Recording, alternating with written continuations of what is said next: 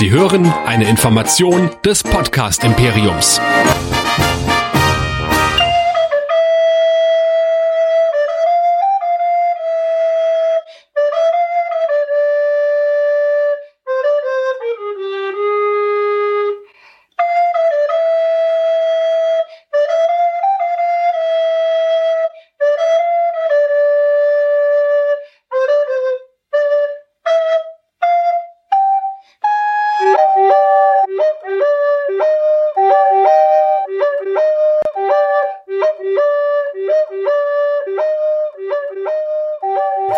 Willkommen zu einer neuen Ausgabe der Jedi Nerds, der Star Wars. Diesmal habe ich es richtig. Podcast Show hier bei nerdizismus.de. Mein Name ist Chris und mit mir dabei ist äh, der geschätzte Nerdizist Michael. Ich grüße dich. Hallihallo. Wir wollen über die Folgen, jetzt muss ich gerade mal auf meinen Spickzettel gucken, Chapter 12 und 13 beziehungsweise Folge 4 und äh, 5, nee, doch 4 und 5 vom Mandalorian reden. Habe ich richtig mitgezählt? Genau, wir haben eine Auftaktfolge gemacht, dann haben wir zwei genau. und drei besprochen und heute besprechen wir 4 und 5 beziehungsweise Chapter 12 und Chapter 13. Und für alle, die heute wieder erwarten, neu da sind, Michael, ganz schnell, ähm, wo können Sie denn überall mit uns Kontakt treten und was ist denn neu bei uns?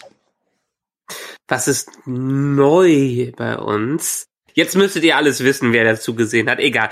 Nerdizismus.de findet ihr alles, was ihr über uns wissen müsst, denn wir sind der Podcast für Nerds und Cosplayer. Wir haben Star Trek, wir haben Star Wars, äh, wir haben Westworld, wir haben äh, Walking Dead und so weiter und so fort. Alles auf diese Adresse mit unseren sämtlichen Social Media Kanälen, sowohl äh, Facebook, Twitter, Instagram und so weiter. Wer uns kontaktieren möchte, gerne immer an info@nerdizismus.de, an unsere WhatsApp-Adresse 01525 964 7709 oder mittlerweile, wo wir uns auch drüber freuen, wo wir zum Beispiel jetzt gerade auch drüber chatten, äh, unseren Discord. Und zwar unter nerdizismus.de slash Discord. Ganz genau. Und äh, dieser Discord kann eigentlich dann hoffentlich so unser zentraler Anlaufpunkt sein. Ich weiß, einige von euch sind schon da, aber es dürfen natürlich immer noch viel, viel mehr werden. Also macht den Discord-Channel kräftig voll.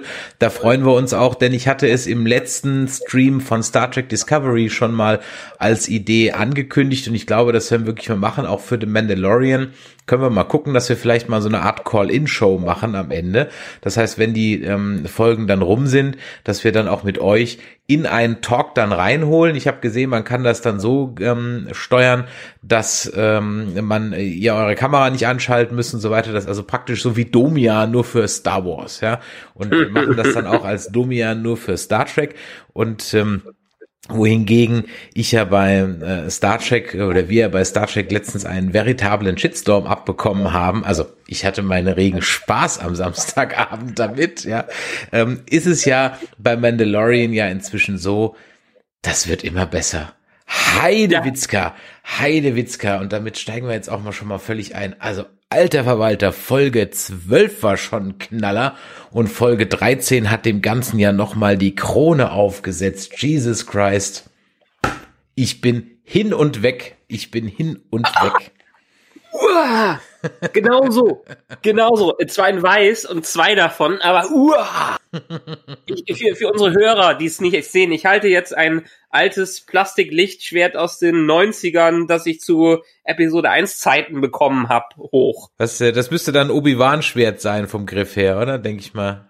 Ich glaube ja. Kann das sein? Ja, ja, ja, ja ich, ich, ja, ich, ich glaube. Hm. Ich habe noch so ein Darth Maul Ding, aber äh, da habe ich zu spät dran gedacht. Und das ist irgendwo in meiner Kabelkiste ganz unten verschollen und meine Tochter schläft schon. Ja, alles gut. Ja, bist du genau, genauso begeistert wie ich von den beiden Folgen? Du, ähm, die, die, die erste Folge von den beiden, ja, war schön, war nett, kann man sich angucken, aber bei der zweiten Folge, Mann, oh Mann, das Intro, das Cold Open bis zum Title Screen The Jedi Gänsehaut. Ja, absolut, absolut. Bevor wir also über diesen Elefanten im Raum sprechen, ja, komm, wir gehen mal ein bisschen der Reihe nach. Wir sind also, beziehungsweise wenn wir anfangen, müssen wir noch über eine Sache sprechen, die sich ja leider jetzt ähm, gestern, vorgestern ereignet hat. Denn ähm, David Prose ist im Alter von 85 Jahren äh, verstorben. David Prose war ein englischer Schauspieler und Fitnesstrainer, der aufgrund seiner enormen körperlichen Statur, er war knapp an die zwei, etwas über zwei Meter groß, im Originalkostüm von Darth Vader steckte, nämlich in New Hope, in Empire Strikes Back und Return of the Jedi. Und ähm, ja, er wurde natürlich dann äh, synchronisiert von James Earl Jones im Original.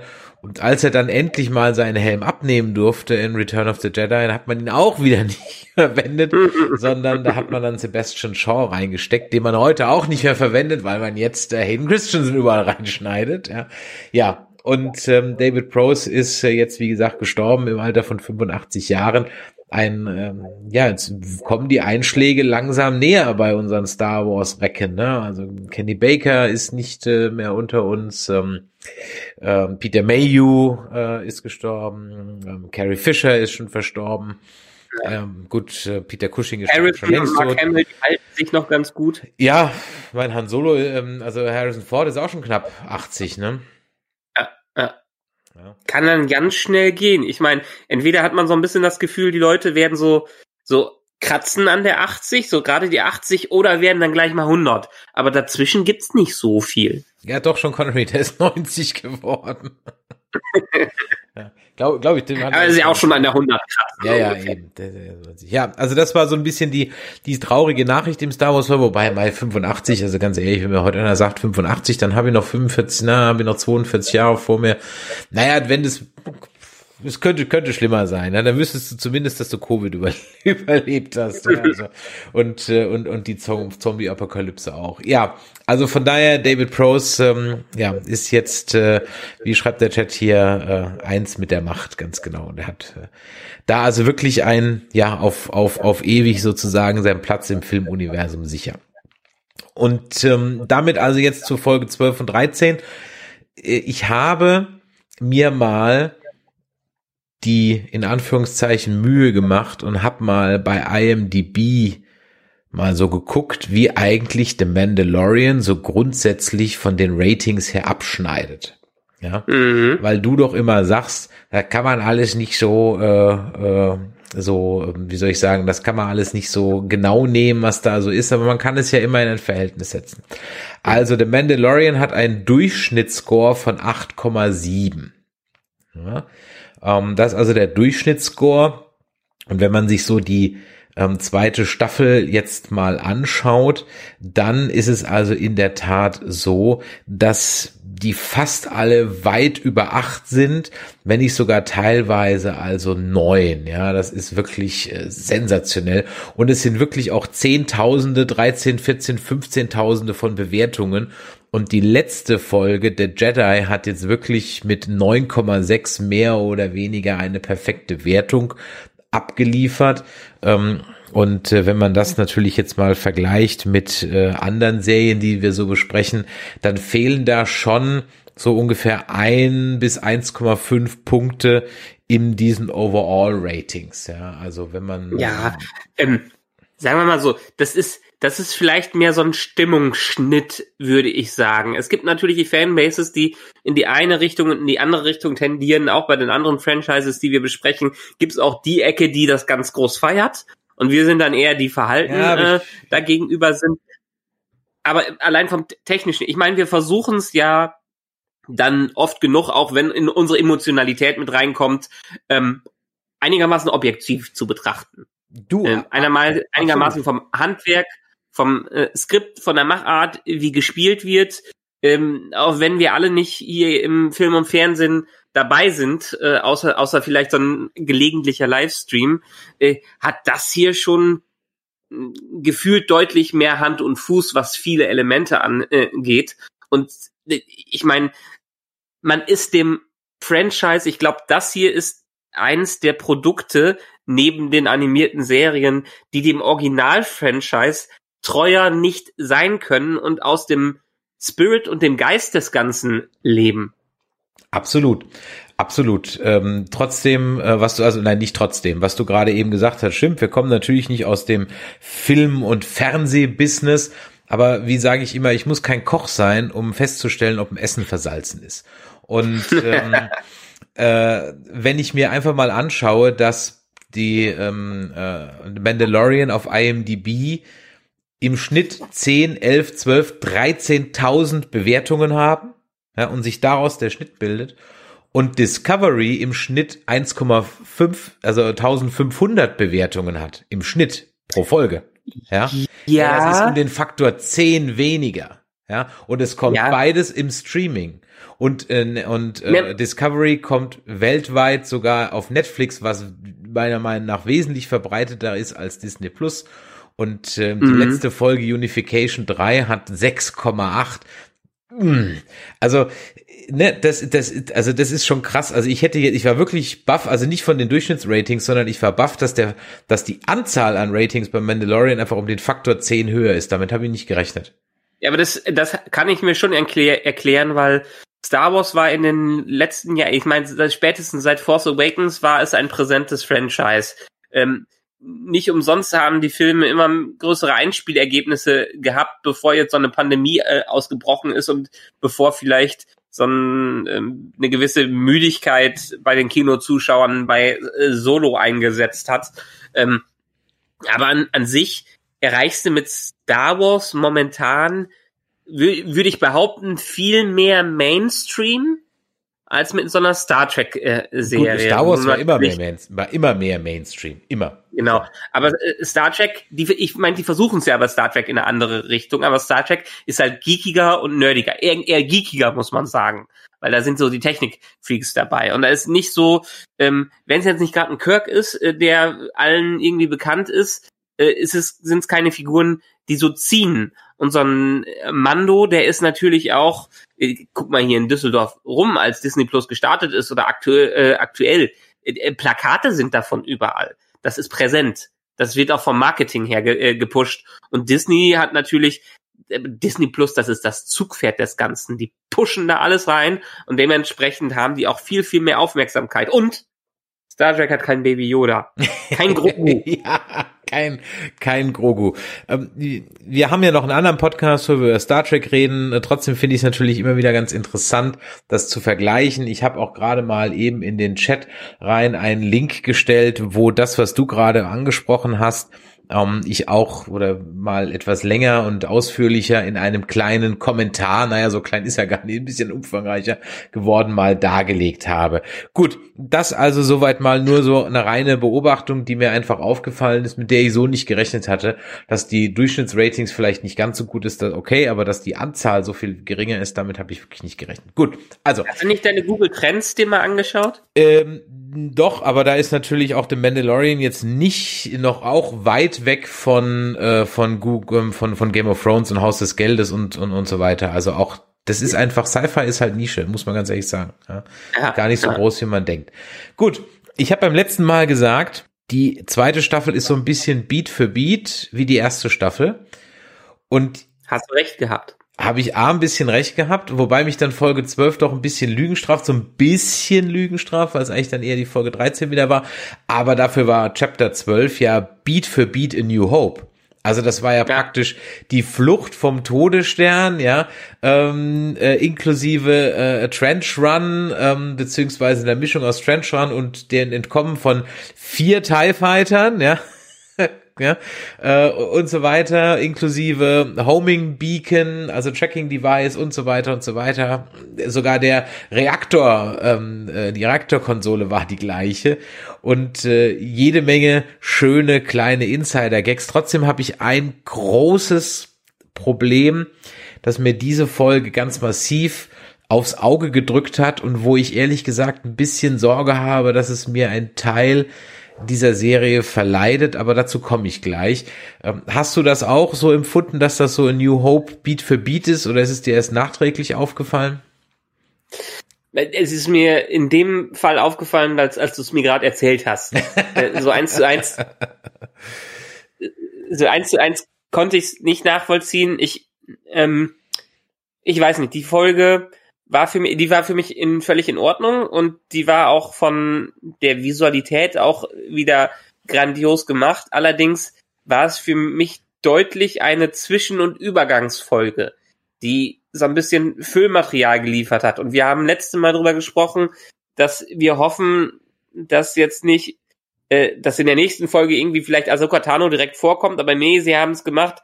Man erfährt in einer Folge was, äh, geht auf dem Weg in der nächsten Folge verloren und erst in der Folge danach bekommt man wirklich die Lösung des Ganzen. So ein bisschen in, in diesem Dreierplot, den die auch, glaube ich, so in der, in der Richtung, glaube ich, angekündigt haben. Ähm, deshalb hatte die Folge für mich nichts, nicht unbedingt viel Halbes und viel Ganzes, weil ich nicht den roten Faden so ganz da drin äh, gesehen habe. Und die ähm, bis zu dem Zeitpunkt natürlich, wo es klar geworden ist, wo die in dem Labor waren und gesehen haben, was in dem Labor äh, passiert ist. Aber das war für mich nicht tragend genug für den Anlass dieser Folge. Okay. Ja, ich gebe zu, es war vielleicht ein bisschen so, man brauchte halt jetzt so diese Base, die halt da jetzt irgendwie so ist. Ja? Und die dann so ja. vergessen war und so, okay. Ja, okay, ich weiß, was du meinst. Du meinst nur, dass die Herleitung ein bisschen konstruiert war. Ja, ja. Okay. Ja, okay, gut, bin ich, bin ich bei dir. Da hat sich das in der Folge 4 mit Bokatan und diesem imperialen Transportschiff ein bisschen organischer ins Ganze eingefügt. Ja, da hast du. Ja. Vor allen Dingen, weil wir jetzt schon, wir haben letztes Mal gesagt, hat, ähm, gesagt gehabt, dass diese Staffel einen wunderbaren Flow hat mittlerweile von einem zum nächsten. Und hier war es ein bisschen hakelig. Hier war so eine Must-have Mission, die, wie du gerade schon gesagt hast, die sich nicht so ganz organisch in das ganze äh, ganze eingefügt hat, die so ein bisschen gezwungen war, um jetzt noch mal einen Abstecher äh, zum Imperium zu machen und zu schauen, was was wird denn gerade da durchgeführt oder was haben die überhaupt vor, um so Titbits da reinzuwerfen, während man selber eigentlich mehr darauf fokussiert war, ja, wann treffen wir denn jetzt mal einen Jedi? Hm. Wobei natürlich auch die Folge 12 fürs Star Wars Lore unglaublich bedeutend war.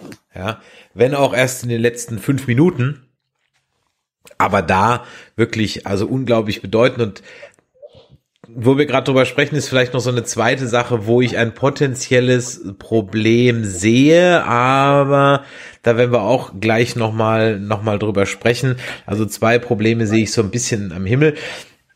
Was meine ich mit Lore? Was ist passiert? Naja, zum einen ist jetzt im Grunde genommen klar, was man mit Baby Yoda vorhatte. Grogu, wie du schon richtig gesagt hast. Man will ihn nämlich seiner Midi-Chlorianer berauben. Die aber nicht Midi-Chlorianer genannt werden, sondern einfach nur, genau, die einfach nur M-Count genannt werden. Und um da den Bogen gleich mal zur Folge 13 zu spannen, da habe ich das erste Mal in Folge 13 gejubelt, als nämlich Ahsoka sagt, it's an energy field that surrounds us. Ich so, yes. Yes. Ja, aber yes. das ist ja damit sind, eins zu eins damit, Obi-Wan. Ja, natürlich, genau. Und damit sind ja. Midichlorianer offiziell tot. Ja, damit, das war's. Midichlorianer, Midichlorianer sind durch. Ja, sie hätte ja auch sagen können, ja, äh, der hatte ja einen großen Midichlorianer-Account und hätte wieder hier diesen Venus-Rasierer hoch rausholen können und dann den Test machen wie einst Qui-Gon. Nee, hat sie nicht. Von daher, für mich sind Midichlorianer damit offiziell tot. Aber um, ähm. ist es für dich dann nicht noch so ein bisschen, wenn man es vergleicht? Einerseits will, äh, wollte George Lucas immer so das Technische reinbringen und andererseits war es von Anfang eher wie so eine Religion. Und dementsprechend sieht man es bei äh, also Soka ganz krass. Also das Imperium benutzt es eher technisch und sagt, okay, wir haben hier einen äh, physischen Grund, den wir benutzen wollen, um mh, mm, Snoke zu machen, so ungefähr. Äh, äh, und die Ahsoka ist dann voll, geht weiterhin in ihrer Religion auf und sagt, nee, ja, die Sonne hat zwar Sonnenlicht, das besteht aus Photonen, aber es wärmt mich doch eher innerlich in dem Ganzen, äh, so in der Art und Weise. Mich, mich interessiert nicht, woraus es gemacht ist, sondern äh, wie es sich anfühlt. Das, das war so ein bisschen die, äh, der Gegensatz dieser beiden Episoden. Äh, die, ich finde es auch besser, wenn die Macht so beschrieben wird, weil diese das das Mysterium dahinter, wir haben es schon oft genug in anderen ähm, Folgen gesagt, man kann ruhig Dinge mysteriös halten und man muss, muss nicht immer alles durcherklären, um einerseits so ein bisschen die eigene Fantasie anzuregen und andererseits so ein bisschen, ja, man auch kann auch nicht, nicht alles aktuell äh, unter Sonne und Mond hier erklären, was wir haben. Und ein gewisser Glauben macht doch auch äh, Spaß, ohne dass man jetzt festgezurrt ist auf äh, ich bin über 9000. So ja, ungefähr. Ja, ich meine, es ist ja so, dass natürlich auch in der versucht wird, also Favreau und Filoni versuchen ja durchaus aus dem Unsinn, der ihnen da vorgesetzt wurde, nachträglich noch Sinn zu machen. Also man kann, wenn man ein bisschen böse will, Clone Wars und Rebels als äh, einzigen und durchaus gelungenen Versuch sehen, als einzig großen Versuch sehen, aus den Prequels irgendwie noch ein bisschen Sinn zu machen. Ja. Dave Filoni ist ja auch der äh, äh der Ziehsohn von George Lucas. Ne? Ja. Ja, äh, der aber dann ja teilweise doch eher sich davon entfernt. Also wenn er der, der astreine Ziehsohn wäre, dann wird er ja Midichlorianer abfeiern bis zum Verrecken. Ja, trotzdem bedient er sich natürlich ähm, äh, der Ideen und äh, er holt ja auch Charakter wie Thrawn, über den wir auch gleich noch sprechen, ähm, natürlich aus dem Lore wieder heraus, aus der ganzen Geschichte, wo sie eigentlich von Disney ja schon längst in die Legacy verbannt wurden. Und ähm, das ist auf der einen ja, Seite schön korrekt. zu sehen und auf der anderen Seite ja dann äh, auch wieder äh, traurig zu sehen, weil das, was hätte sein können und das, was davon ist, halt nur ein müder Abklatsch dessen ist, was eigentlich mal ursprünglich hätte sein können. Ja, yeah, okay. Aber äh, Sie haben ja gesagt, also das EU ist halt kein Lore mehr. Ähm, genau. Aber Sie haben durchaus gesagt, dass das als Basis für spätere Elemente dienen kann diese Versatzstücke, die wir jetzt auch sehen, um was Neues zu schaffen. Quasi so ein, so ein paralleles Universum Reboot.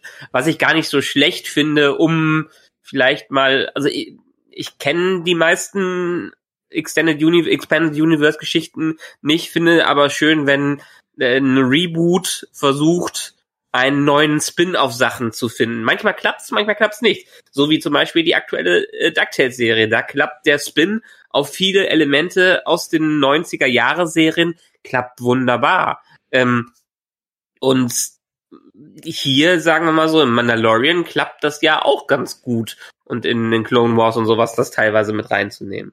Naja, wenn du weißt, worum es geht. Also ich habe ja im Freundeskreis durchaus ein paar Leute, die den Mandalorian gucken, ohne jetzt so tief im Lore drin zu sein. Und die waren dann in den letzten zwei Folgen doch ein bisschen, ich will nicht sagen verwirrt, aber die haben das halt so weggesnackt, weißt du? Da ja. war ja gar nicht klar, worum es da geht.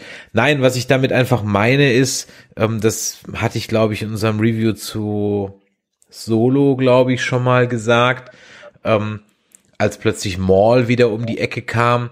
Es gab halt alles schon. Es gab, glaube ich, mit Grimson Dawn schon mal ein Verbrechersyndikat. Da brauche ich mir jetzt nicht noch ein neues aus dem Kreuzleihen oder Crimson Dawn war das aus Solo und es gab aber schon vorher eins. Also, also es gab schon irgendwie alles und dann so so halbgare Nummern irgendwie ähm, finde ich halt dann eigentlich immer schade, weil es hätte ja schon, es gibt ja schon was, womit man arbeiten hätte können.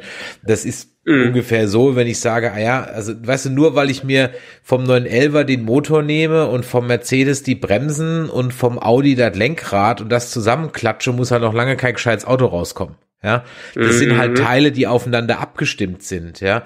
Und so kommt's mir halt eben vor. Ach, der Fraud, ja. der sieht cool aus, der hat eine blaue Haut, den nehmen wir mal. Ja, aber Kyle Katan, ah, den lassen wir weg und die Mara Jade, ah, die brauchen wir auch nicht. Und dann nehmen wir noch das und jetzt, wir biegen ja so langsam jetzt auf die Dark Trooper Geschichte ein, das nehmen wir dann wieder, ja. Und, äh, also, ich glaube ehrlich gesagt, aber das sind so so Sachen, da würde ich mal gerne wissen, wer da die, die Hand drauf hat. Also wenn der, der Filoni bedient sich ja dann, wenn wir wirklich auf eine Dark Trooper Geschichte rausgehen, dann ist das ja ganz, ganz tiefes Lore. Das ist eigentlich reines Games Star Wars Lore. Nämlich mhm. ähm, Jedi Knight und TIE Fighter, ja. Und, mhm. ähm, und danach sieht's aus. So, und deswegen bin ich nämlich gar nicht so der Meinung, dass das unbedingt eine Hinleitung zu Snoke ist, diese, ähm, diese Klone, weil in der Phase Zero der Dark äh, Trooper Geschichte waren da nämlich auch so, Cyborgs drin gesteckt und vielleicht wollen sie ja das machen.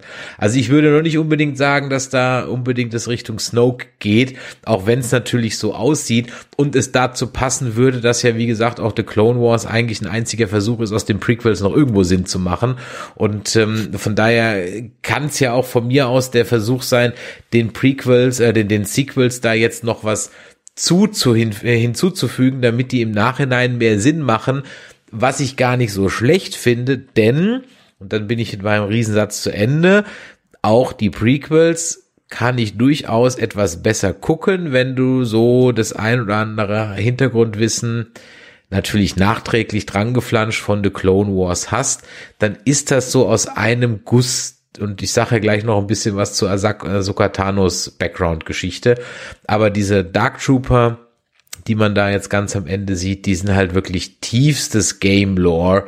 Also da musst du schon die Jedi Knight Games gezockt haben und äh, TIE Fighter gezockt haben, um überhaupt jemals von denen gehört zu haben. Mm, äh, wie gesagt, ich finde das nicht schlimm, äh, weil einerseits ist es so, dass du natürlich Fans bedienen kannst, wenn du es richtig machst, dass die diese Versatzstücke aus ihrer liebgewonnenen Historie dann wiederfinden. Andererseits muss ich auch immer mal wieder an die äh, Aussage von George Lucas denken, die ja auch in den letzten Jahren immer mal wieder hervorgebracht wurde, als dann so die Sequels kritisiert worden äh, sind. Ähm, die Star Wars Filme sind eigentlich nichts oder Star Wars ist eigentlich oh, größtenteils oh, nicht jetzt, für er ja, Erwachsene kommt, gemacht worden. Jetzt kommt das, das ist ja die größte Kappes-Aussage ever, ja. Also willst du das Fass wirklich nein, nein, aufmachen? Nein, ich habe eine Stunde Zeit. Willst du es wirklich aufmachen? Nur, nur am Rande vielleicht. Ähm, Mandalorian ist vielleicht noch mal ein ganz anderes, äh, anderes ähm, Produkt.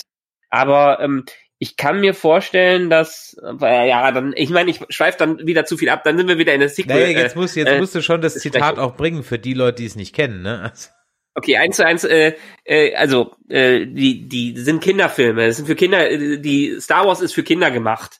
Es sind keine Erwachsenenfilme, es sind nicht für irgendwelche Nerds gemacht, es sind Kinderfilme, äh, die sich, die sich an die Jugend richten und die Spielzeug verkaufen sollen, mehr oder weniger. Das hat er jetzt so nicht gesagt, aber es sind Kinder, er hat die für Kinder gemacht und er hat alle Star Wars Filme eigentlich nicht für Erwachsene, sondern äh, für Kinder gedreht. Mhm. Und das sieht man auch immer wieder. Ich meine, passender hätte ja auch der Verkauf an Disney nicht sein können, weil Disney ist ein Riesenkonzern, der größtenteils an Kinder vermarktet und Jugendliche und viele, die in dieser in den Nostalgie-Sphären äh, schweben. Deshalb hat das eigentlich ganz gut zusammengepasst von der Kernaussage, die Lucas für sein Franchise immer getroffen äh, getroffen hat.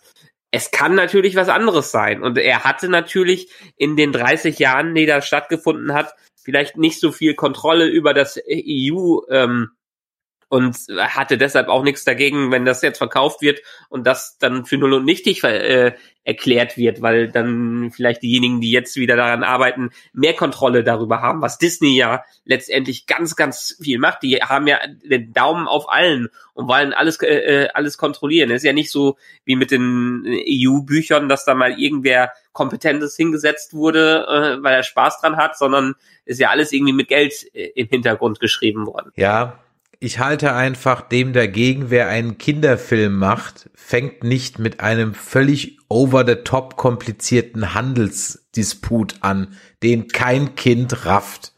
Und deswegen halte ich diese Aussage einfach für nachträglich gerettet, um Jar Jar irgendwie zu rechtfertigen. Ich halte die ganz, ich halte die für Bullshit. Also ich ganz ehrlich, ich halte diese Aussage für Bullshit, auch wenn er von ihm selber kommt, äh, von George Lucas, ich halte die für Bullshit, weil wie gesagt, dann fängst du nicht mit so einem Handelsdisput an, den einfach kein Mensch rafft. Bis ich gecheckt habe, worum es in Episode 1 überhaupt geht, da rafft doch kein Mensch, ja. Also, nee, nee, nee, dann machst du Aber letztendlich einfacher. war das ja auch für den Plot überhaupt nicht wichtig.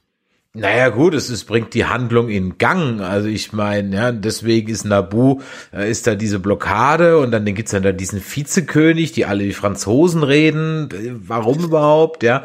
Und ja, das, es macht einfach, also das macht schon Sinn, aber das rafft kein Kind und äh, da war der bei, bei den ersten drei Teilen, da gebe ich ihm recht, ja. Äh, da würde ich sagen, das ist wirklich eine einfache, simple Geschichte und der kann jedes Kind folgen. Das ist wie im Märchen, gut gegen böse. Es fängt ja auch so sogar wie ein Märchen an, ne? Und so mehr oder weniger Once Upon a Time so ungefähr, ja. Und ähm, also von daher, das, da bin ich absolut bei ja, den, aber bei den, bei den, bei den, zu, bei den Prequels. Zur Zeit der Sequels war schon alt und äh, hatte die komplette Kontrolle. Ich meine, haben wir schon oft drüber geredet. Äh, die Originalfilme hat er in Kooperation gemacht und die äh, Prequels hat er alleine gemacht, so ungefähr in der Richtung. Da hat, hat ihn keiner aufgehalten, weil er einfach die Macht in dem Fall hatte. Ähm, Aber ja, ja, mein ursprünglicher, keine Ahnung, mein ursprünglicher Punkt äh, war eigentlich nur, ich find's nicht schlimm, weil Star Wars mittlerweile einer neuen, neuen Generation präsentiert äh, äh worden ist. Das hätte mit der J.J. Abrams-Reihe funktionieren können bei Star Trek. Hätte, wenn man es ordentlich gemacht hat. Und hier bei Star Wars funktioniert es in äh, dem, dem Fall, weil seitdem Disney es übernommen hat, bauen sie ihren Lore halt komplett neu auf. Dass der jetzt nicht hundertprozentig dem entspricht, was die äh, Leute da geliebt haben ähm, aus dem EU, ist völlig verständlich. Aber ähm, vielleicht entstehen ja auch aus so älteren Sachen, vielleicht kommt ja jemand ein Charakter wie Mars Katana noch und äh, wird in irgendeiner Art und Weise eingeführt, dass die Fans ihn vielleicht sogar, äh, ja, nicht besser, aber dass die neue Generation diesen, äh, die für sich entdecken kann, diese Charaktere. Also gut, wenn du das Fass aufgemacht hast, dann bleiben wir jetzt mal im Grunde genommen dabei. Ähm, eine Sache, die mich, von der ich Sorge habe, ich hab's in der ersten oder zweiten Folge hier von den Jedi Nerds erwähnt, ich glaube in der ersten war es, dass ich nämlich gesagt habe, warum funktioniert The Mandalorian so gut, weil es nicht ums große Ganze geht. Ja? ja. Warum habe ich kein Problem mit ähm, äh, kleinen Geschichten und äh, mit ähm, mit äh, Hommage an Western etc. pp, weil einfach nicht immer das große Ganze und gleich das ganze Universum auf dem Spiel steht. Und das sehe ich jetzt ehrlich gesagt so ein bisschen in Gefahr, dadurch, dass man jetzt anfängt, hier Charakter reinzubringen, die schon wieder für größere Stories und größere Geschichten und viel wichtigere Menschen sind. Ja, ähm, mhm. Zum Beispiel eben jetzt Ahsoka Tano oder Bokatan letzten Mal oder halt jetzt dann mit Grand Admiral Thrawn, so dass wir jetzt im Grunde genommen. Aber es war ja nur ein Name Drop. Ja, aber du wirst ihn auch zeigen. Wenn du den Name drops, musst du ihn zeigen. Das heißt, wir können davon ausgehen, dass er Ende der zweiten Staffel mal kurz im, durchs Bild läuft, ja. Übrigens nicht vergessen, wir haben immer noch Boa Fett, der wird auch noch mal irgendwann kommen. Also den kannst du jetzt ja nicht für, zehn, für eine Sekunde durchs Bild laufen lassen, um den nicht wieder zu bringen, ja. Ich meine, es wäre auch mal eine geile Sache. Was war jetzt eigentlich mit Boa Fett? Ja, der kommt nicht mehr. Aber das sind eigentlich so die, also lange Rede, kurzer Sinn. Ich habe ein bisschen Sorge, dass dieses kleine Feine, so ein bisschen aufgebläht wird ins Große, um nachträglich die Sequels zu, äh, zu erklären. Das wäre ganz, ganz fatal, das fände ich ganz grausam. Ähm, oder halt, um jetzt dann eben noch den einen oder anderen reinzunehmen. Nicht falsch verstehen, ich finde es gut, wie sie es aktuell machen. Ja, nicht falsch verstehen. Ich finde es gut, wie sie es machen, aber wenn das dann plötzlich am Ende noch ein Crossover mit der Skywalker-Saga wird, dann wird mir der Mandalorianer einfach zu wichtig. Und das fände ich schade, weil ich hätte ganz gerne, dass er eigentlich ganz klein bleibt. Also von mir aus kann er Grogu dann abliefern und dann ist er mehr oder weniger dann auch zu Ende. Dann machst halt nur drei Staffeln. Ja, ich meine, ähm, äh, äh, Rosario, äh, wie heißt du, Dawson? Ne? Ja. Ja, hat sich ja gerade beworben um eine eigene Asogatano-Serie. Also Besseres Bewerbungsschreiben als das Ding gibt's ja gar nicht. Also, das ist meine Sorge. Teilst du die denn? Bedingt. Mm, ich habe irgendwann letztes Mal, letztes Jahr gelesen oder in diesem Jahr gelesen, dass sie versuchen, ein wenig in die Richtung von Game of Thrones zu gehen, so dass die erste Staffel so ein bisschen das intime Intrigen geze äh, gezeigt hat, während die zweiten und die folgenden Staffeln die Welt etwas aufbrechen und mehr von der Welt zeigen. Mhm. Ist für mich auch völlig in Ordnung, ähm, weil wenn wir jetzt irgendwie drei oder vier Staffeln, sagen wir mal fünf Staffeln da durch sind, wie er nur kleine persönliche Abenteuer erlebt, dann ist am Ende vielleicht nicht die Zeit gerechtfertigt, die man da reinsetzt und es entspricht auch nicht dem ähm, modernen Gucken von Serien mehr. Wenn du jetzt nicht vielleicht im CSI-Universum oder so ein, so ein Zeug bist, wo du deine Standard, äh, äh, Standard Planet of the Week, äh, Fall der Woche, Mord der Wochen Folgen ähm, hast. Deshalb finde ich gut, wenn sie so eine Mischung machen, wo äh, vielleicht mehr wieder, wie es damals zum Beispiel bei äh, X-Files oder ähnlichen Serien aus den 90, 90ern war, hatten wir auch schon besprochen, ähm, wo sie Standalone-Episoden haben, aber dann ähm, äh, das Mysterium und die, das große Ganze weiter aufbauen. Und das dann alles vielleicht in einem riesen Finale endet, ist für mich auch okay. Was ich jetzt nicht okay fände, ist das Ganze jetzt wieder unnötig krass mit der Skywalker-Saga zu verbinden und solche Sachen. Das, äh, ich meine, man kann es gut machen, da und bisher machen sie es gut, aber ehrlich gesagt habe ich da auch absolut keinen Bock drauf, weil wir hier jetzt mal eine Geschichte von einem eigenen äh, erzählen. Und wenn wir jetzt vielleicht in die Richtung kommen, das war ähm, eine Geschichte von Jedi erzählen, die überhaupt nicht mit der mit den Skywalkern verbunden sind, sondern ihr eigenes Ding in irgendwelchen anderen Ecken des Universums machen.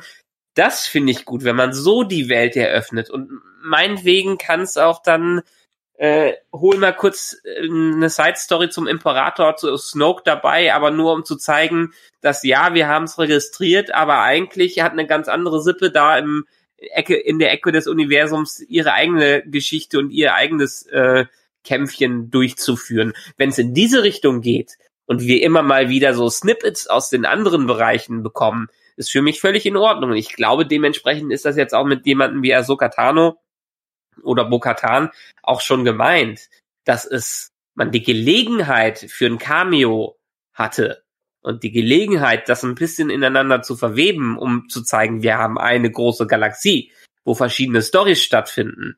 Ähm, aber dass das mehr als so kleiner Teaser für den Rest zu sehen ist. Dass das eine Bewerbung für eine Ahsoka-Serie ist oder für irgendwie ein Spin-off zu Rebels, wo es dann wieder um Ezra und Thrawn geht, um die zu retten und sowas. Ähm, aber das zeigt das ja jetzt auch so ein bisschen gerade, wir springen jetzt vor, die, äh, die zweite Folge des Ganzen, ähm, er redet mit Ahsoka, er bietet Ahsoka an, äh, Grogu auszubilden, aber am Ende kommt das nicht und alle beide gehen ihre eigenen Wege.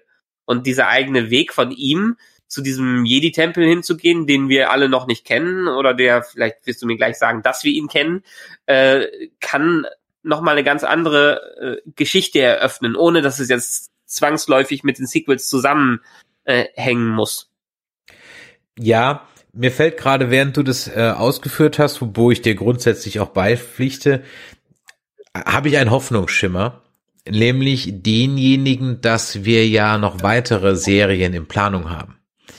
Ähm, noch die Obi-Wan-Serie, die ist ja, glaube ich, bestätigt. Gut, das wird nur eine Miniserie sein, aber ich glaube sechs, sechs Folgen oder so dann gibt's ja immer noch, sag ich mal, die Boba Fett, beziehungsweise ich weiß nicht, ob sie jetzt die Ahsoka Tano Serie ist da irgendwas announced oder ist das nur jetzt ein Gerücht oder hätten die Leute, die hätten, Leute hätten es nur gerne, ne?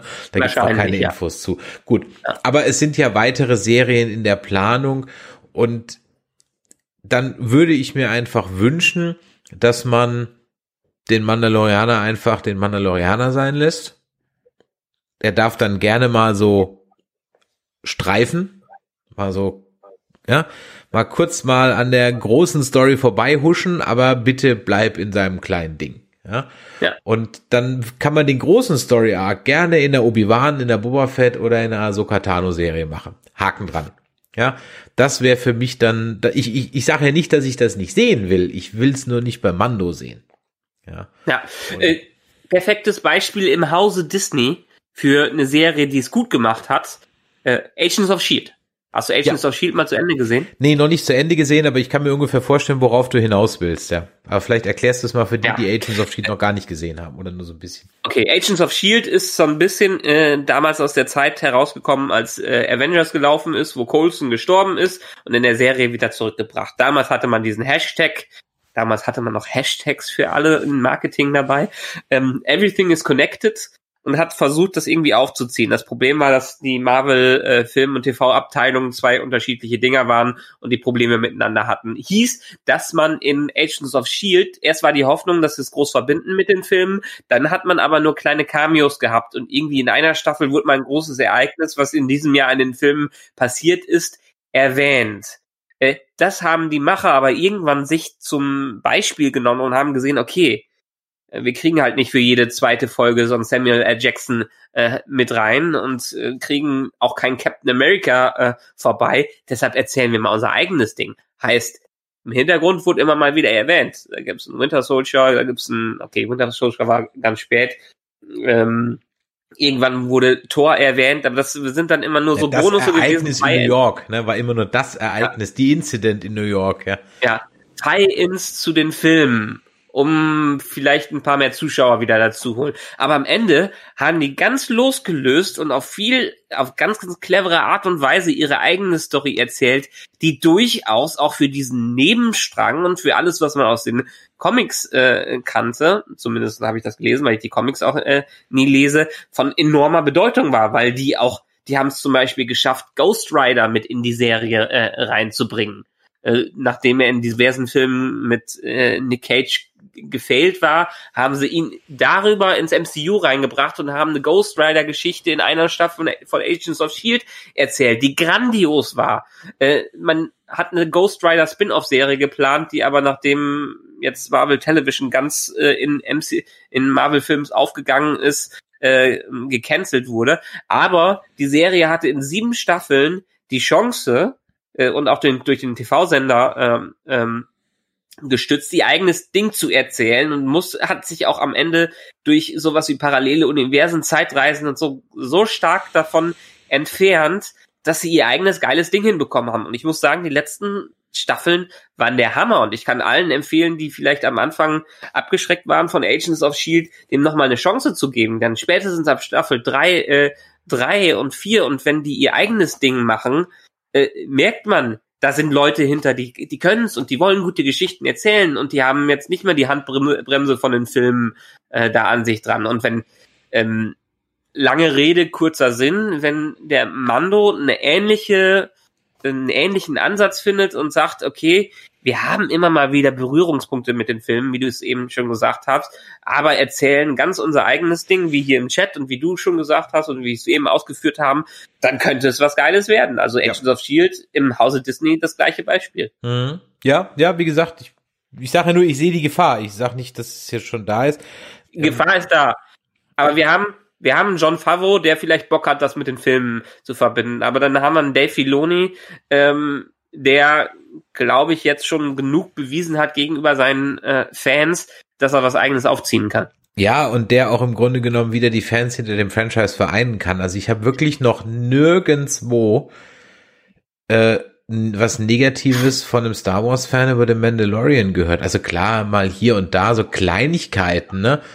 Aber ja ich habe vorhin irgendwo auf Twitter habe ich geschrieben, ähm, was Star Trek bräuchte, ist ein Mandalorian. Ja. Na. Und irgendwas, wo man sich hinter vereinigen kann. Lower Decks ist einfach zu nischig mit seinem Zeichentrick. Das wird schwierig, aber vielleicht Strange New Worlds. Ja, vielleicht. Ähm, ja, vielleicht. Ja, dann Übrigens, sind, ja. Passend zu dem, was ich gerade erzählt habe. Ähm, Folge 12, Regisseur, äh, äh, geschrieben von John Favreau mhm. und Folge 13 von Dave Filoni. Ja. Also Filmverbindung, eigenes Ding. Ja, so ungefähr. Gibt, gibt dem Mann einfach mal einen Film. Man fragt sich wirklich, warum man sich da J.J. Abrams geholt hat. Aber gut, man glaubte halt, dass das an der Kasse einfach das bessere Ding ist. Gut, also Folge 12, wie gesagt, die, die äh, Dark Trooper, ich habe es vorhin angesprochen, da wird es wahrscheinlich drauf hinauslaufen. Die Dark Trooper haben wir zum ersten Mal gesehen im inzwischen nicht mehr indizierten äh, Ego-Shooter Star Wars Dark Forces, der aus dem Jahr, boah, den habe ich als Kind, habe ich den gezockt. Das Ding müsste müsste so aus den 90ern sein, 94, 95 oder so irgendwas. Also eins meiner ersten PC-Spiele. Und von da aus äh, entwickelt sich das weiter und die Hauptfigur, äh, die man da in äh, Dark Forces und dann auch später in Dark Forces 2 und dann auch in Jedi Knight spielt, ist eine, eine Figur Kyle Katan. Und äh, Kai Katan, Kai Katan habe ich gleich noch auf einer Liste, äh, nämlich an Jedis, die noch leben. Also diese Dark Trooper, das sind dann eben, wie gesagt, äh, gibt es drei Phasen oder vier Phasen, wenn man die Prototypenphase auch noch mitzählt. Und ähm, ja, das sind halt so die Über-Stormtrooper. Und das bringt mich zu meinem zweiten Punkt, bei dem ich ein bisschen Angst habe, dass es jetzt so langsam etwas überhand nimmt. Das kann natürlich auch sein, weil das jetzt einfach zwei Folgen hintereinander waren.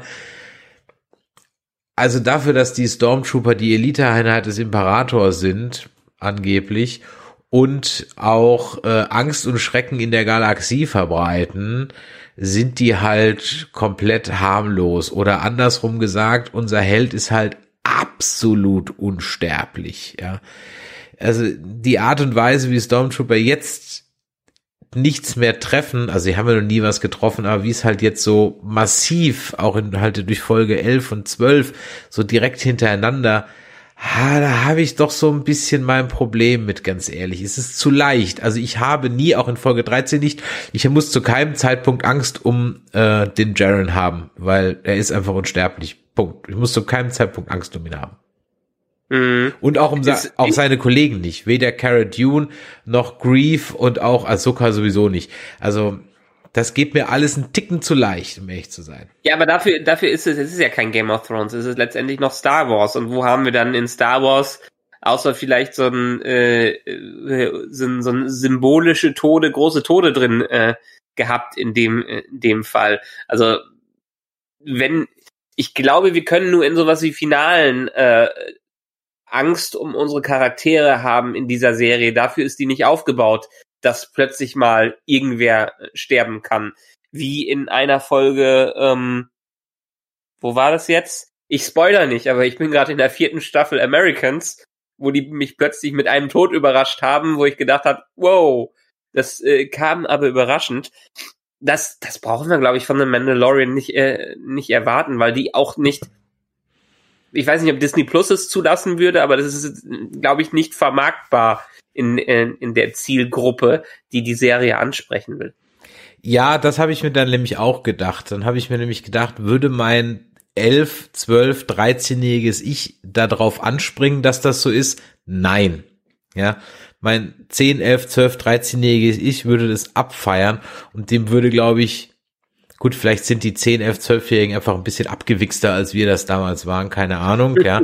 Aber ich glaube, dem würde halt eben nicht auffallen, dass die Stormtrooper nichts treffen. Ich glaube, dass in deinem kindlichen Gemüt fällt dir das nicht so auf, ja. Also ich musste schon verdammt viele 60er Jahre Kriegsfilme mit äh, gesehen haben, um irgendwann mitzukriegen, dass die Deutschen halt auch mal als die Doofen dargestellt werden, ja. Ähm, äh, äh, und richtig gedämmert ist es mir ehrlich gesagt dann erst bei Indiana Jones Last Crusade oder so. Aber selbst da wird ab und zu mal, ja genau, aber selbst da wird's ja ab und zu mal ein bisschen gefährlich. Also wie gesagt, ja. in der Häufung einfach. Aber es trifft ja nicht nur auf auf den Mandalorian zu, es sind ja seine Kollegen auch. Also wenn halt äh, Cara Dune und Grieve in diesem Transporter fahren, dann sind dies halt auch die dümmsten TIE Piloten ever und die blödesten Biker Scouts ever und ja okay, das ist ein Trope, wenn es halt einmal im Film ist, ich meine, erinnere dich an Episode 9, ähm, der, der Gang auf der, der Kampf in dem Sternzerstörer drin, da fallen die, Troop, die Trooper ja auch nur so wie die fliegen. Da wird dann. Ja, allein wenn dann, sie mit dem, allein wenn sie noch nicht mehr angegriffen werden, ja. hauen die sich ja schon selber kaputt ja. beim Rausfahren aus dem Hangar. Genau, und, und dann äh, wird allenfalls, wird, ich glaube, nicht äh, Poe Dameron kriegt einen Streifschuss ab oder so und that's it, ne? Also mehr mehr ist ja, dann halt ja. nicht und und der Mandalorianer hat dann jetzt mit der Beskar-Rüstung ist der halt mehr oder weniger unsterblich. Also das nimmt mir so ein bisschen die Spannung, ja, wie gesagt, bei Kids wahrscheinlich nicht, aber mir als Erwachsenem nimmt es einen Ticken die Spannung. Da würde ich vielleicht mir ein bisschen wünschen, dass die nicht ganz so unsterblich sind. Das hat mir dann auch, wenn ich an Folge 13 irgendwas zu bekritteln habe, dann das, dass es halt einfach zu keinem Zeitpunkt irgendwie spannend war, ob äh, die jetzt dann überleben oder ob die das schaffen oder nicht. Ja, mhm. ähm, das wäre wirklich gesagt mein einziger Kritikpunkt. Ja, jetzt sind wir schon bei der Folge 13. Also von daher bin ich mal gespannt, ähm, wie du äh, den ersten Live-Auftritt von Ahsoka Tano beurteilst und ob du denn wusstest, wer Ahsoka Tano ist, über einen kurzen Glimps in einen Wikipedia-Artikel hinaus. Mir ist ja auch, wenn ich sie vielleicht nicht komplett immer gesehen habe oder wenn ich sie auch selten gesehen habe, äh, geht's mir als begeisterten Nerdleser ja äh, nichts, äh, entgeht mir ja wenig von den Hauptcharakteren, die da in anderen Serien äh, drin sind. Ich schaue ja mal immer mal wieder Wikipedia oder irgendwelche Reviews durch oder sei es irgendwelche tollen Erklärungsvideos, die einem einen Hintergrund zu den Charakteren sagen. Deshalb war mir Ahsoka jetzt kein Unbekannter und ich habe sie zumindestens bildlich immer vor Augen gehabt auch wenn ich jetzt erst nur im Rahmen des Mandalorian mir ein bisschen mehr von ihr durchgelesen äh, habe und allein aus der aus den Gerüchten der letzten Monate, dass es Rosario Dawson sein wird, die Ahsoka darstellen wird, die ich alle, die ich in den in den äh, Marvel Netflix Sachen geliebt habe, ähm, war ich schon gespannt und fand eine würdige Umsetzung von dem, was ich jetzt, wie ich es jetzt bewerten kann. Ja, wirklich perfekt getroffen. Man kann es gar nicht anders sagen. Für alle die, die sich fragen, wer ist Ahsoka Tano, ich gebe mal einen ganz kurzen Abriss, weil selbst die kürzesten YouTube-Videos sind mal locker eine Viertelstunde lang. Also Ahsoka Tano ist die Schülerin oder es gehört zur Spezies der Tokruta. Musste ich auch erst nachschlagen, wusste ich nicht. Und ist bekannt geworden als Schülerin von Anakin Skywalker. So zur Zeit der Klonkriege. Ähm, sie wurde äh, entdeckt von Meister Plokon und äh, kam dann mit 14 Jahren in den ähm, Jedi-Orden und hat sich da, ich sag mal, nie so ganz eingelebt. Man könnte fast sagen, es war ein bisschen Ed Michaela der Jedis, ähm, die also immer so ein bisschen angeeckt ist. Ähm, ich will nicht zu viel spoilern von den Clone Wars. Sie verlässt dann irgendwann den Jedi-Orden, weil sie enttäuscht ist von den Jedis. Übrigens dann eine Sache, die dann eine direkte Verbindung zur Episode 3 hat und der Grund, warum Anakin dem, sag ich mal, so leicht von Palpatine eingefangen werden kann, weil er nämlich in The Clone Wars im Zusammenhang mit dem Verlassen von ähm, Ahsoka und dem Jedi-Orden das Vertrauen in den Rat verliert. Ne? Also das ist genau das, was ich am Anfang sagte, wo man so nachträglich versucht, gewisse Handlungen irgendwie so ein bisschen sinnvoll zu machen. Und wenn du diesen Handlungsstrang kennst, dann ist die Verführung von Anakin durch den Imperator gar nicht so schnell und hoppla die hopp passiert, sondern da gibt's halt dann eine Backstory. Ne? Also von daher macht es durchaus Sinn. Sie kommt dann wieder in, in der letzten Staffel von den Clone Wars und erlebt dann dort die Order 66 direkt aus nächster Nähe mit, kann sich allerdings befreien und äh, geht dann, ich sag mal, ja, so ein bisschen ins Exil. Und wenn sie dann aus dem Exil wiederkommt, baut sie, und dann springen wir jetzt zu Star Wars Rebels, eine äh, Widerstandszelle auf, nämlich dann eben geführt von Ezra und hat da eben dann auch eine entscheidende Rolle in den Rebels. Und da gibt es dann eben ein Spoiler für Rebels. Da gibt's dann am Ende eben auch eine Querverbindung mit Admiral Thrawn. Und wir wissen jetzt mit dem äh, Rebels ist ja beendet, da gibt's ja keine Fortsetzung mehr nach vier Staffeln, wenn ich mich recht entsinne wissen wir eben nicht, was ist mit und was ist mit Thrawn. Und Thrawn, das noch kurz, ist ein Großadmiral und ja, strategisches Meistergenie, der in den jetzt Legends Romanen von Timothy Zahn eigentlich mit der Thrawn-Trilogie, die nach ähm, Return of the Jedi spielt, eigentlich so der neue Bösewicht ist, der die versprengten ähm, Überbleibsel des Imperiums einsammelt und dann für die neue Republik doch wirklich nochmal zur echten Bedrohung wird. Das hat man hier jetzt alles so ein bisschen geändert, ähm, aber ich sag mal, wahrscheinlich nimmt man das so ein bisschen raus und das bringt natürlich dann auch wieder, wenn sie das jetzt so machen, sprich Thrawn ist wieder da und wir sind nach Return of the Jedi, das heißt, wir könnten so in Richtung Thrawn-Trilogie gehen, dann bringt das natürlich auf einmal Charakter wieder, ähm, von denen wir vorher jetzt eigentlich nicht mehr dachten, dass wir sie vor allem nicht im Mandalorianer sehen, ich sag nur mal Mara Jade und halt eben auch Luke Leia und der ganze Rest der Mischpoche. Ja, aber das ist genau, ich meine, letztendlich haben, hätten wir ja theoretisch 30 Jahre an Erzählungen, die wir dazwischen packen können. Jetzt, wie viele Jahre waren äh, vergangen? Sechs, Neun Jahre oder so? Sechs, sieben. Sechs, sechs Jahre.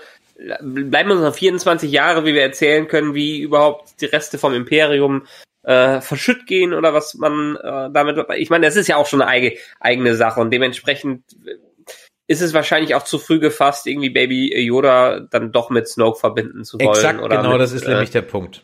Genau, das ist nämlich der Punkt. Ja. Ähm, und ich könnte mir auch vorstellen, ja. dass man so in Richtung Thrawn-Trilogie geht und man macht halt dann, man lässt halt ein Charakter weg. Also ich könnte mir vorstellen, dass eine Mara Jade einfach nicht mehr reinpasst. Aber das, was Mara Jade macht, könnte man ja äh, dann Ahsoka machen lassen. Ja, ja. also ähm, da gibt's genug äh, äh, Punkte. Ganz kurz, jetzt musst du meine Erinnerung auffrischen. Ich habe es mir irgendwann mal durchgelesen. Mara Jade, äh, war die jetzt die Tochter von Luke und Leia, äh, von Luke und äh, irgendwem anders? Oder war das, äh, ist die mit Luke angebändelt? Wie war das? Ähm, Ja, die hat mit Luke angebandelt. Ähm, sie war meines okay. Wissens eine Schülerin von Darth Vader, irgendwie sowas, und wurde angesetzt, Luke zu töten. Ich bin mir gerade nicht mehr hundertprozentig sicher, wie die ganze Geschichte ging. Sie hat dann einen Sohn mit Luke, wenn ich mich recht entsinne, den Okay. Ben Skywalker, irgendwie sowas. Und äh, ich bin mir gerade nicht sicher, die ist wirklich, also in, in Büchern gibt's eine Menge zu Mara Jade, in Spielen ab und zu und Filmserie und, und so weiter noch nie. Ja, also ja. von daher ist das ein Charakter, wo man sagen kann, das wäre, naja, ich sag mal so, für, für jemand, der sich auskennt, kommt er nicht aus dem Nichts. Für den 0815-Fan, der würde sagen, ist das? aber das hätte er jetzt auch bei Bukatan oder bei Azuka halt auch gemacht. Aber ähm, jetzt, jetzt mal eine interessante Frage. Gut, ähm, Thrawn ist irgendwo da draußen, äh, Bokatan und Ahsoka waren auf der Suche nach mhm. Thrawn, beziehungsweise nach Ezra der mit ihm äh, verschwunden ist. Ist, glaubst du, dass Thrawn der Boss im Hintergrund von Moff Gideon ist? Ja. Ja, er wäre auch rangmäßig höher. Ja. Okay. Also vielleicht jetzt nicht der direkte Boss, aber derjenige, der ganz im Hintergrund die Fäden zieht. Also äh, äh, doch, Punkt. Also ich glaube, Gideon ist am Ende des Tages nur ein Tag hin. Ja. Okay. Ist Gideon trotzdem der Oberbösewicht für ein Mando und Thrawn in einer anderen Serie ja. dann der Oberbösewicht? Gute, gute das Frage. ist die Frage. Gute Frage. Ich könnte mir vorstellen, dass das mehr oder weniger so ist. Also, dass wir, ich glaube schon, dass ja. wir den Thrawn mal sehen, weil sonst hätte sie ihn jetzt nicht erwähnt. Das, das hätte sie auch sparen können. Ja, ja. Ähm, ich glaube schon, dass, dass das äh, kommt. Wenn nicht in der Staffel, dann in der nächsten. Ich könnte mir vorstellen, dass das vielleicht der Cliffhanger der, dies, der die äh, von dieser Staffel ist. Wir müssen mal gucken. Ich meine, äh, es ist ja die Frage, was für Versatzstücke sie aus dem Ganzen halt eben rausnehmen. Also wenn man zum Beispiel sich diese Front-Trilogie mal ähm, äh, nochmal ins Gedächtnis ruft, da gibt es ein, naja, ich sag mal so ein kleines Plot-Device, ähm, das ist eine Lebensform, die heißen, ja, genau, die heißen ganz komisch so die Yamaraani oder irgendwie so. Das ist so eine Art kleine Katzenaffenart, sowas in der Art. Und diese mhm. Viecher sind unempfindlich gegen die Macht. Und wer so ein Viech praktisch mehr oder weniger als sein Haustier um sich rum hat, dem kann die Macht halt nichts anhaben. Also in keiner Art und Weise. Weder Mindtrick noch äh, irgendwie ähm, durch die Gegend schmeißen oder sonst irgendwas. Und der Thrawn hat ähm, zum Beispiel in einem Handlungsstrang darauf abgelegt, ganz viele von diesen Viechern einzusammeln. Ja, um eben die letzten Jedi da noch zu finden und gegen Luke halt auch eine Chance zu haben und Mara Jade und so weiter und so weiter. Ich verkürzt das jetzt extremst, aber so lief die ganze Geschichte halt in dieser ehemaligen Front-Trilogie ab. Gab es noch ein paar andere Geschichten, da gibt's noch so nochmal einen allen anderen alten Jedi und so weiter und so weiter und so weiter. Aber das wäre halt im Grunde genommen so eine Geschichte, wo man reingehen könnte, ähm, wenn sie mit Thrawn irgendwas machen. Aber es kann natürlich auch sein, dass sie einfach nur sagen, nö, komm, wir machen da jetzt ein bisschen Name-Dropping, der ist halt der Boss vom vom äh, vom Moff Gideon, der braut aber sein eigenes Süppchen, so wie alle Imperial Warlords im Grunde genommen das in dieser Zeit machen und ja. ähm, wir heben uns den dann auf für eine Obi-Wan-Serie. Wobei, nee, der ist ja schon tot. Also es muss ja dann im Prinzip für eine Ahsoka-Serie sein. Ahsoka ist halt auch irgendwann dann 30 Jahre später dann tot, weil ihre Stimme ja, also in dem Fall von der Synchronsprecherin, die Ahsoka in den äh, Rebel, äh, in, in, in, äh, in, in den animierten Serien spricht, weil die halt auch einen Satz sagt äh, in dem Moment, als Ray dann gegen den Imperator kämpft. Ne? Da holt sie ja the power of all Jedis und da hat halt eben auch Ahsoka einen Satz. Also ist sie zu dem Zeitpunkt schon tot. Warum, wieso, weshalb, weiß keiner. Ähm, aber dem ist halt eben so. Aber ich meine, da sind noch 30 Jahre hin. Und ja. von daher muss man mal gucken. Es ist natürlich. Was ich auf jeden Fall jemand äh, sagen kann, der jetzt nur Clone Wars und Rebels am Rande mitbekommen hat und dann sich ein bisschen Wikipedia durchgelesen äh, hat. Also ich fände spannend, mehr von Ahsoka zu sehen. Wahrscheinlich auch als, ich meine, letztendlich diese Serie spielt in einem Universum, wo die Hauptprotagonisten bisher die Jedi waren. Ähm, Jetzt haben wir eine Folge, die heißt sogar die Jedi. äh, wo man sich drüber streiten kann, ob damit Ahsoka genannt wurde oder einfach der Pfad zu den richtigen Jedi, weil sie ja offiziell kein Jedi mehr äh, ist, aber das wissen ja nicht die Zuschauer in dem Sinn. Fände ich spannend, sie nochmal wiederzusehen, weil einerseits sieht's verdammt cool aus mit den zwei Laserschwertern, oh, ja. auch mhm. mit weißen Laserschwertern. Äh, das ist wahnsinnig. Der ganze Stil, dieser, diese Mischung aus ja. Western und Shogun. Ja. Äh, ja. Wie, ich meine, Westworld hat Shogun World versucht, aber Mando kriegt's hin, so ungefähr. Ja, äh, guter Vergleich, hast du recht, ja, guter Vergleich, stimmt, ja. ja. Und, äh, ich, ich, äh, letztendlich die ersten Star Wars Filme hatten ja auch viel aus diesen Welten sich genommen und deshalb passt das jetzt stilistisch und visuell passt das wie die Faust aufs Auge und macht richtig Spaß dazu zu, äh, zuzuschauen. Das ist ein ähm, Charakter, der war, der ist einfach, der ist für den neuen Zuschauer einfach ultra cool. Auch wenn irgendwie die Tentakeln da teilweise mit ihren Knicken etwas plastikmäßig äh, mäßig aussehen, äh, muss ich sagen. Ähm, aber das war ein Riesenspaß und ich würde jetzt als äh, Mando-Gucker, der wenig mit Star Wars sonst am Hut hat, sondern nur die Filme geguckt hat, würde ich gern mehr davon äh, wissen. Und sie hat uns ja auch viele Infos da reinge äh, reingeworfen. Mhm. Da ist so viel in diesen zwei Folgen und vor allem in der Folge drin, die das Universum von Star Wars so unglaublich bereichert haben, ja. Und wo jetzt eigentlich ja. so, wo du dir Spekulationen ins Kraut schießen kannst ohne Ende. Zum Beispiel haben wir jetzt ja eben die Sache, dass ja dann der der Baby Yoda, also jetzt Grogu, von dem wir jetzt wissen, dass er ja dann schon mal auf Coruscant ähm, trainiert wurde, Klammer auf, hat er vielleicht der Yoda mit der Yaddle mal ein bisschen geschnackselt, ja.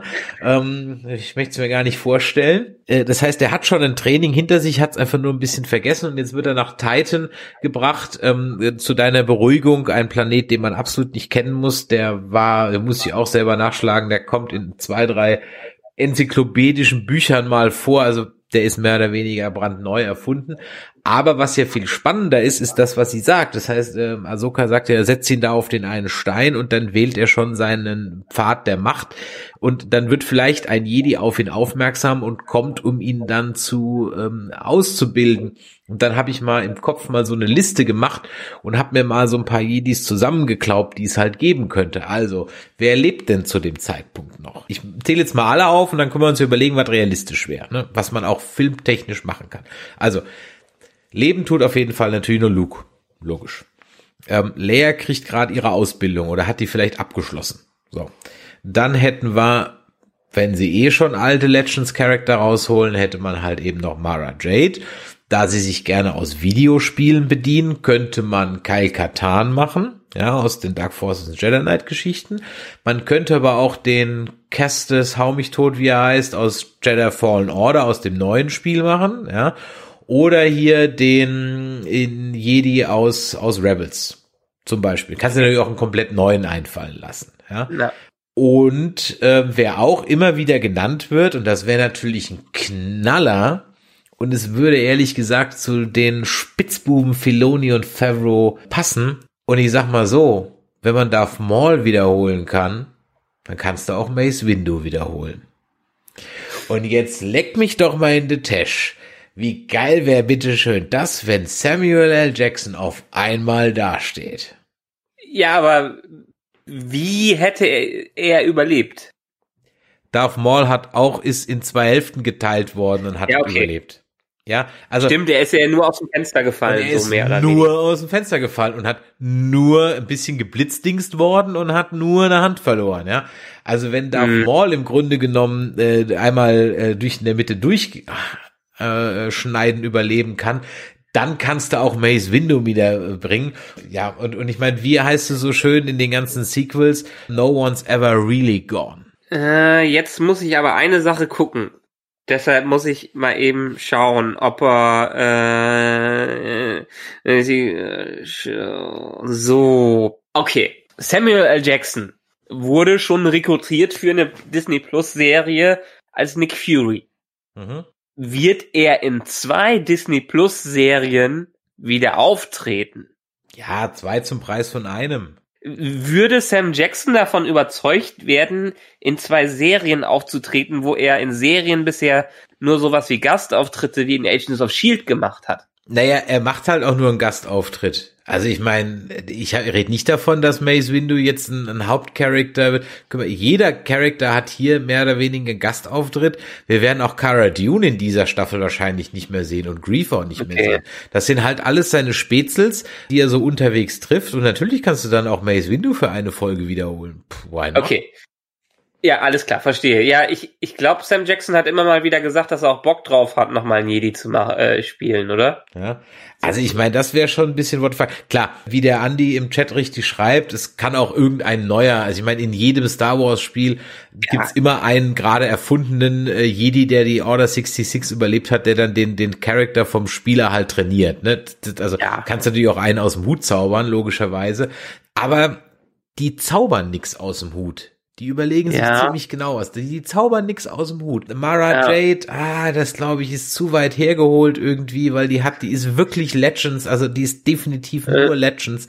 Die hat keine Verbindung whatsoever. Die wird auch nirgendwo mehr erwähnt. Und aber vielleicht ist es die Chance, sie dadurch einzuführen. Sagen wir mal, wir nehmen irgendeinen Bekannten. Ja, aber ich, das, wenn ich ganz kurz, kurz unterbrechen ja. darf, also ich glaube nicht, dass du, du hast jetzt schon eine weibliche Jedi, du brauchst ja nicht noch, noch eine. Die das gleiche in, in grün ist, in Anführungszeichen. Ich könnte mir aber vorstellen, dass vielleicht, wenn, also Mace Window wäre geil und würde eigentlich total zu einem Mindfuck passen, damit alle drüber sprechen. Damit wirklich alle drü äh, drüber sprechen. Das ist so ein bisschen wie Baby Yoda haben alle drüber gesprochen. Und dann muss man jetzt noch irgendwen aus dem Hut zaubern, wo nochmal alle drüber sprechen, wo man vielleicht noch die Leute dazu bekommt, die ähm, Mark Hamill. die die Sequels gar nicht schlecht fanden oder Sam Jackson Fans sind. Aber darüber, Mark über einen Hamill. einfachen Gastauftritt, was? Mark Hamill. Glaube ich nicht. Zu alt dafür. Digital De-Aging. Ach, come on, ist doch egal. Ja, ich, also ich fände, in dem Fall fände ich, glaube ich, ein Recasting gar nicht mal schlimm, wenn sie es konsequent machen äh, würden. Ähm, egal. Äh, aber in mein Fuck wäre in der Tat das Beste, was sie machen können. Und darüber könnten sie neue Charaktere einführen. Weil wenn er überlebt hat und vielleicht jemanden trainiert, wie Namara Jade, ähm, die ähnlich wie, ich meine, wir wissen ja noch nicht, wir, wir müssten ja eigentlich noch mal über den Elefanten im Raum sprechen, über Grogu. ja, ja, über, ja. Über, über den, über den Yoda im Raum. Wir haben jetzt ähm, einmal The Child, wie es wie er genannt wurde, offiziell. Mhm. Dann haben wir Baby Yoda, wie er von Fans genannt wurde. Und dann haben wir Grogu, den richtigen Namen. Erstmal Name, okay. Kann man machen. Ja, ja.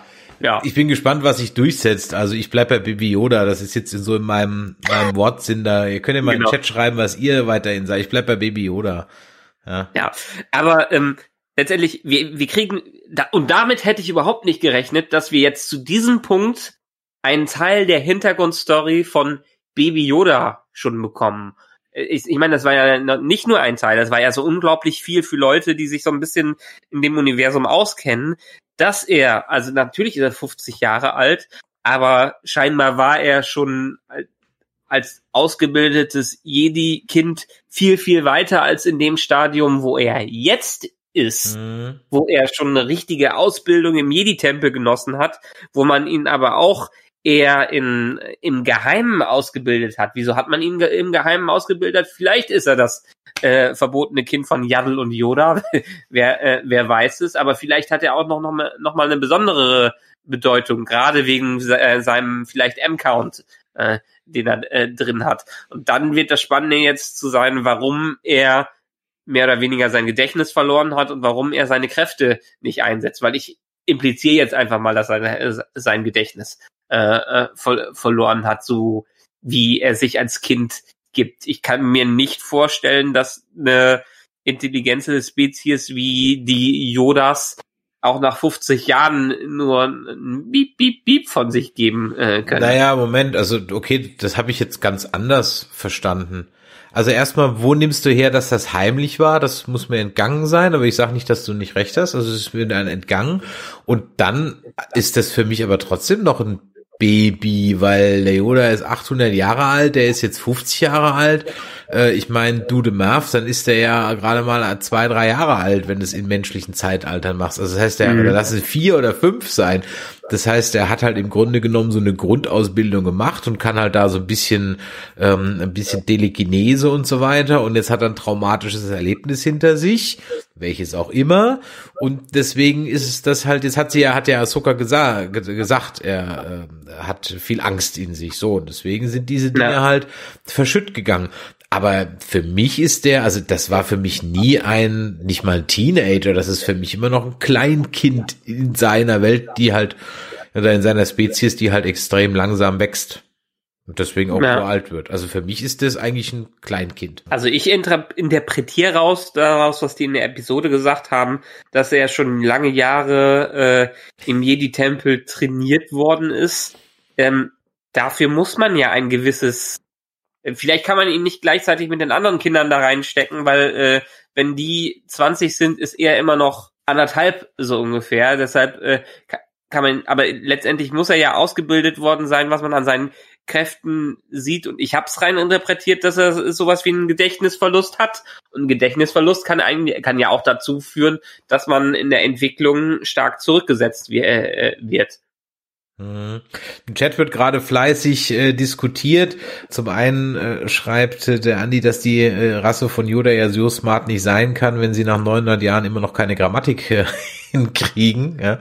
Und äh, der Lord Stummelchen schreibt, die nächste Überlegung, es war auch schon im, vielleicht war er auch schon im Tempel, als Anakin Jünglinge, Jünglinge abgeschlachtet hat.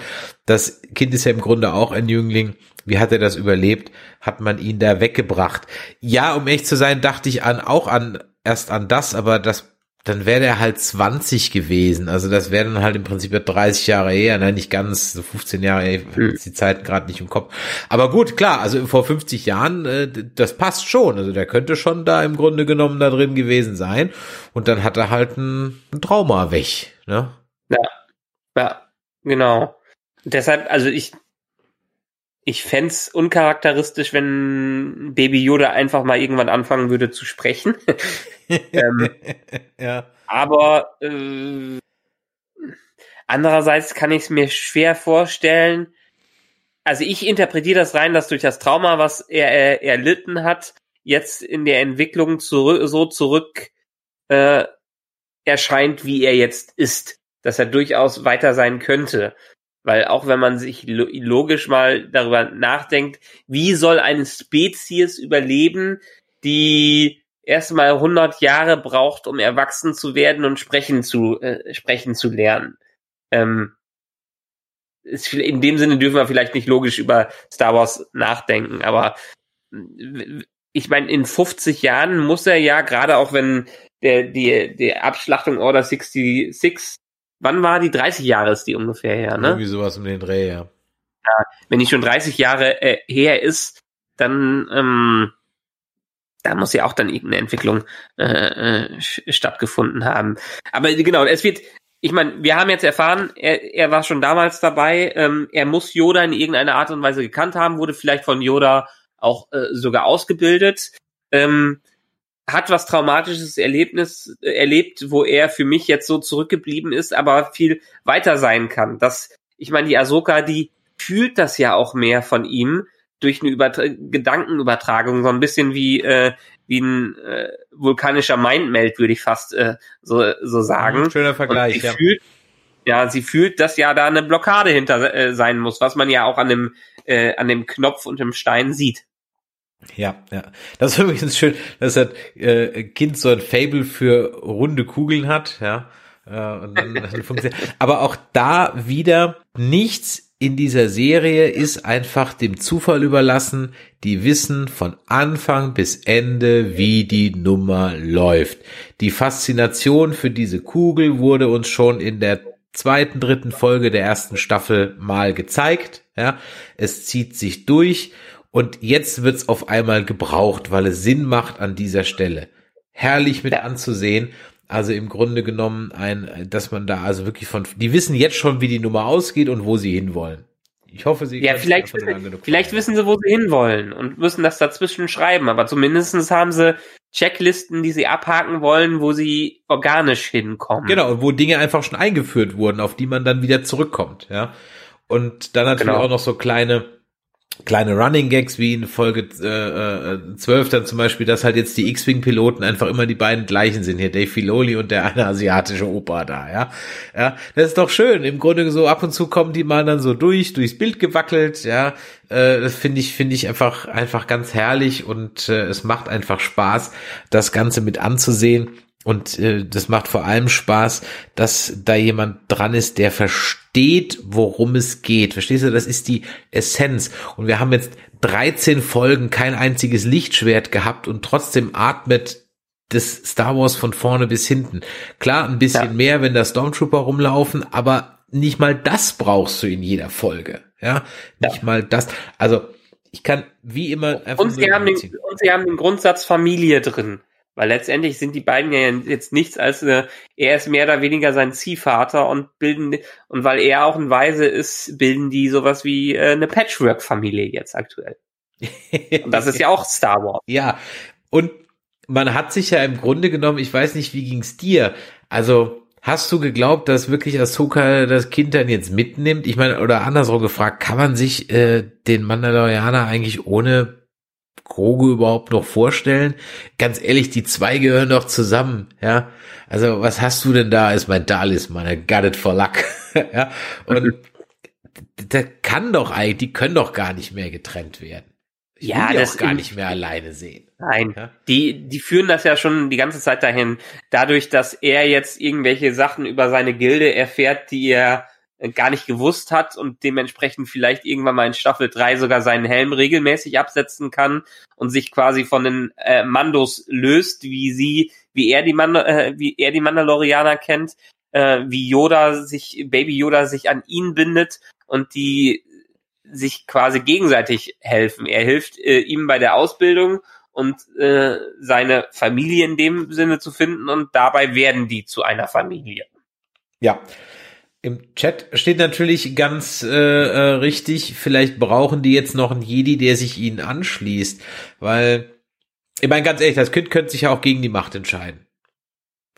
Aber jetzt hast du so damit angefangen, das wäre jetzt schon ein bisschen blöd, wenn sie jetzt, jetzt, jetzt will ich es auch sehen. Also wenn das Kind jetzt sagt, oh nö, dann fände ich das irgendwie doof, aber dann bräuchten sie jetzt noch einen Jedi im Schlepptau und dann habe ich so ein bisschen das, also ich hatte in der ersten in den ersten Folgen ja noch gedacht, okay, Kara und Grief, das werden jetzt so seine Gang und wir sehen, das ist jetzt das Dreier zu dritt, das Trio. Und dann sehen wir jetzt mehr oder weniger jede Folge, ah, Pustekuchen, der bleibt alleine. Ist okay, bleibt in dem Western-Shop des einsamen Fremden, ja, ähm, der sozusagen sein, sein Maultier dabei hat, in dem Fall halt eben das, äh, das Kind. Da kann aber einfach, das passt nicht, wenn da jetzt noch jemand dabei wäre. Mm. Passt einfach nicht. Ja. Und äh, ja, für für so Zwischenepisoden vielleicht, wo sie dann als Gang wieder rumlaufen, wo sie sich dann treffen. Das ja, wird ja, sein. Zwischenepisoden, da, da bin ich bei dir. Aber genau. ja, vielleicht vielleicht drehen sie es irgendwie so, dass er halt eine Menge YouTube-Videos von How to be a Jedi sich anguckt und dann probiert das halt eben selber. Ja. Meine, Ein weiterer Jedi wird allerdings auch für mich nicht zur Truppe passen.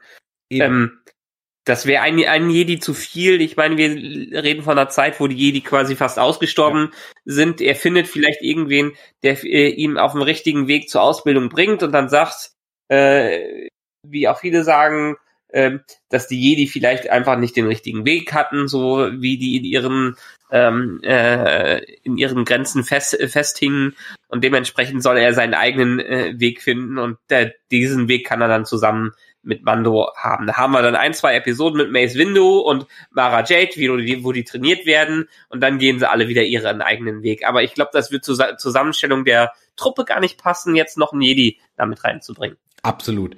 Im Chat wird gerade gefragt, denkt ihr wirklich, dass die vom Beginn an so geplant hatten, dass Baby Yoda so einen unglaublichen Hype bekommt? Da gab es nach der ersten Staffel kaum Merch zu Weihnachten, untypisch für Disney. Ja, das stimmt. Also ich, also das die Story mit Baby Yoda so läuft, wie sie jetzt läuft, das war bestimmt geplant. Dass das Ding so durch die Decke startet, das glaube ich, hat man nicht kommen sehen.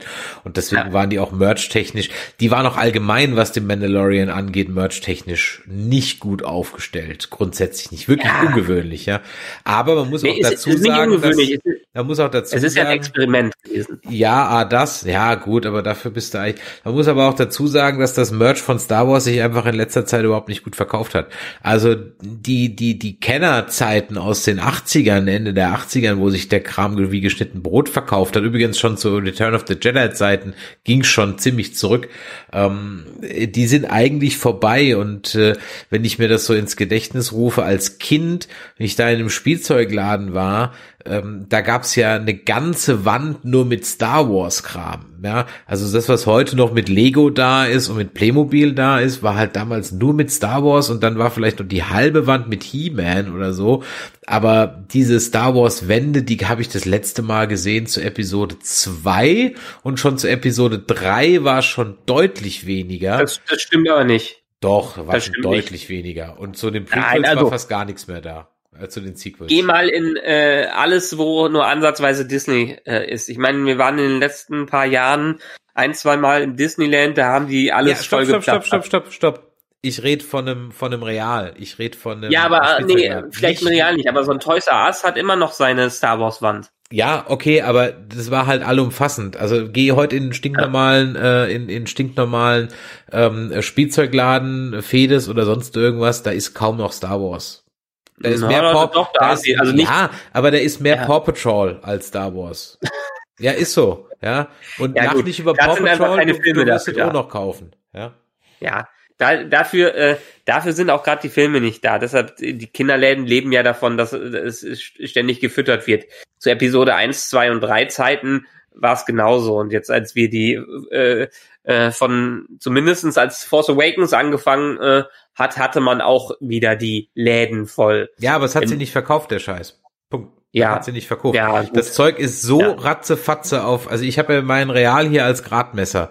Das Star Wars Zeug, das liegt, das lag drin und keine drei Wochen später war es schon im, oft in der Grabbelkiste und ein halbes Jahr später hast die Figuren für zwei Euro hinterhergeschmissen gekriegt. Also die, ich sage ja nicht, dass es sich nicht verkauft, aber die Zeiten sind einfach schlicht und ergreifend vorbei. Lego Star Wars, das läuft wie bescheuert. Ja, das läuft wie bescheuert. Aber die Actionfiguren sind nicht und man könnte jetzt so eine ganze Folge machen, wie Playmobil jetzt so nach 15 Jahren dann auch mal erkannt hat, dass man mit Lizenzprodukten ja Geld machen kann. Ah, ja, Kelze Bries, ja.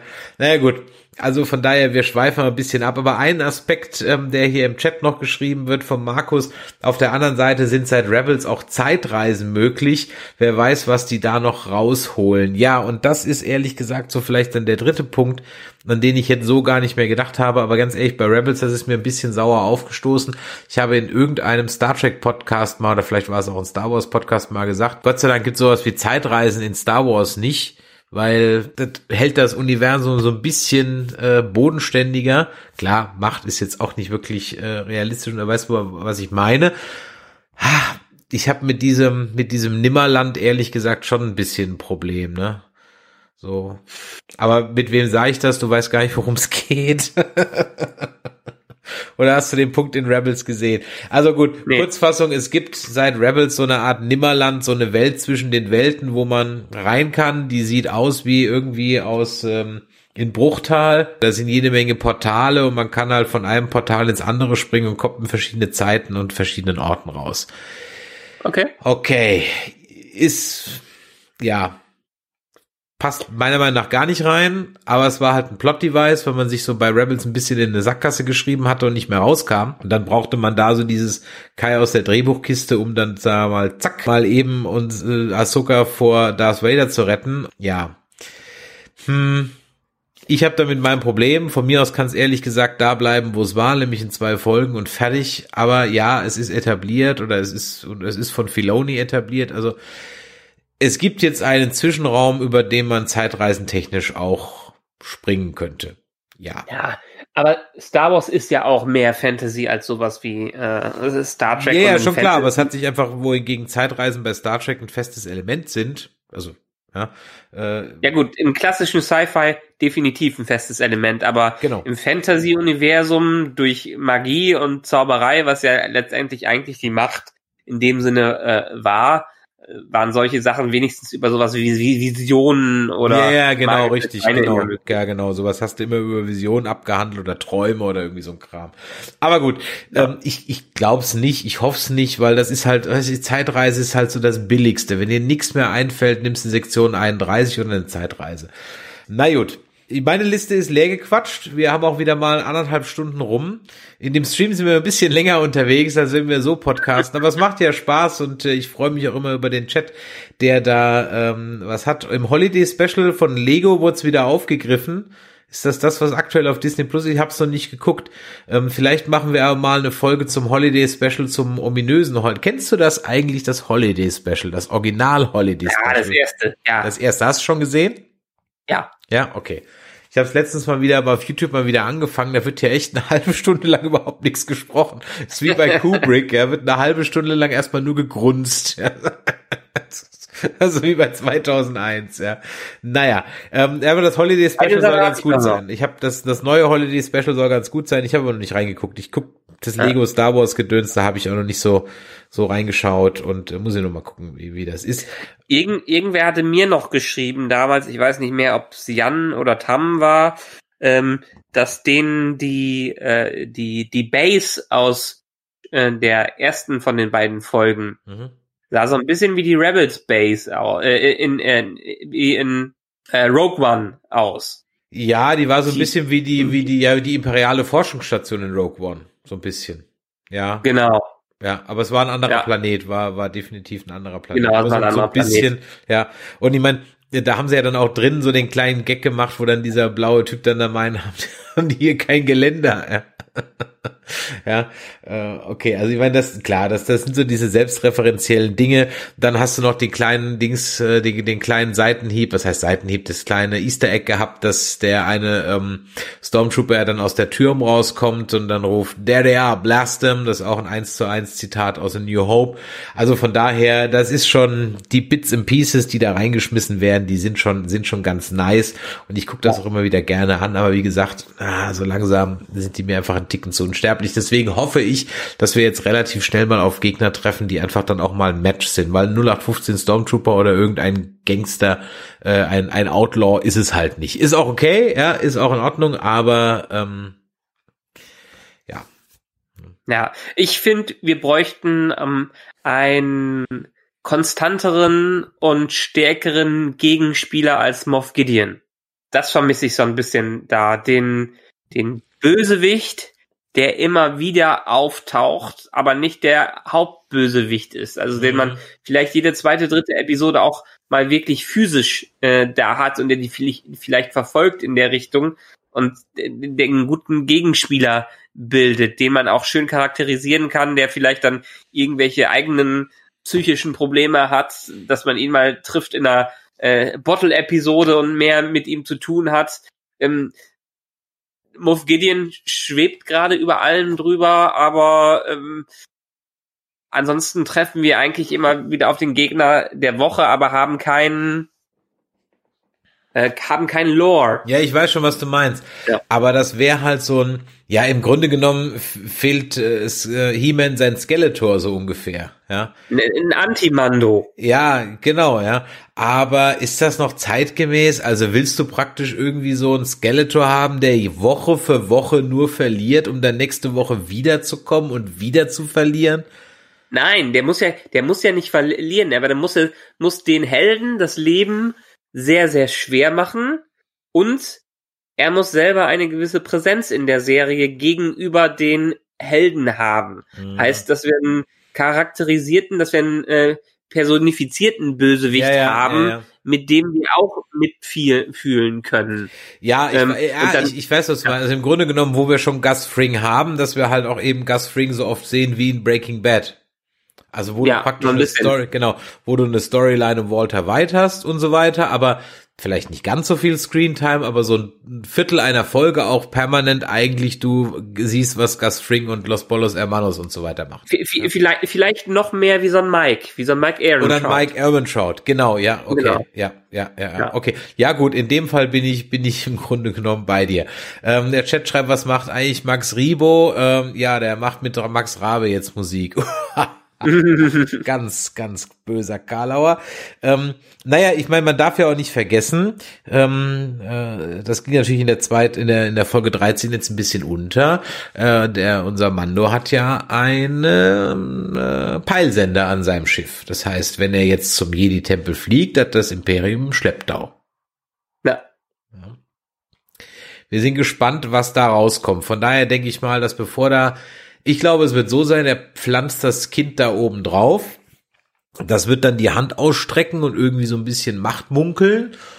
Und dann denkt man, jetzt kommt ein Jedi und dann kommt der Moff Gideon und dann kämpfen die irgendwie und dann sieht's ganz schlecht aus für den Mando und dann kommt ein Jedi und rettet die. Und das ist dann ein de-ageder Luke Skywalker. So, mark my words.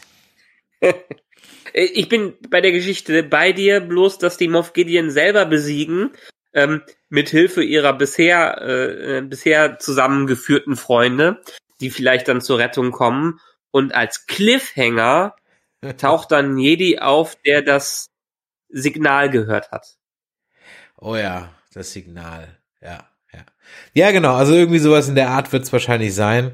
Ähm, trotzdem glaube ich, dass die letzte Einstellung, und wenn es eine Post-Credit-Scene ist, wird äh, Admiral Thrawn gehören. Bin ich mir ziemlich sicher.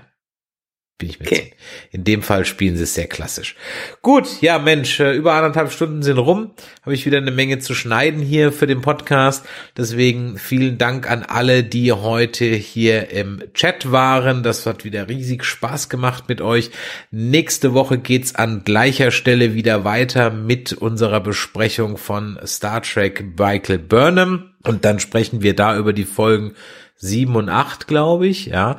Das wird auf jeden Fall sehr, sehr unterhaltsam werden. ja, da werde ich dann auch noch ein bisschen was mal ähm, darüber erzählen, wie das so bei uns auf der Facebook-Seite abgegangen ist. Ihr könnt natürlich auch gerne schon mal draufschauen. Das war auch sehr lustig am letzten Wochenende. Ich hatte sehr großen Spaß bei der ganzen Geschichte.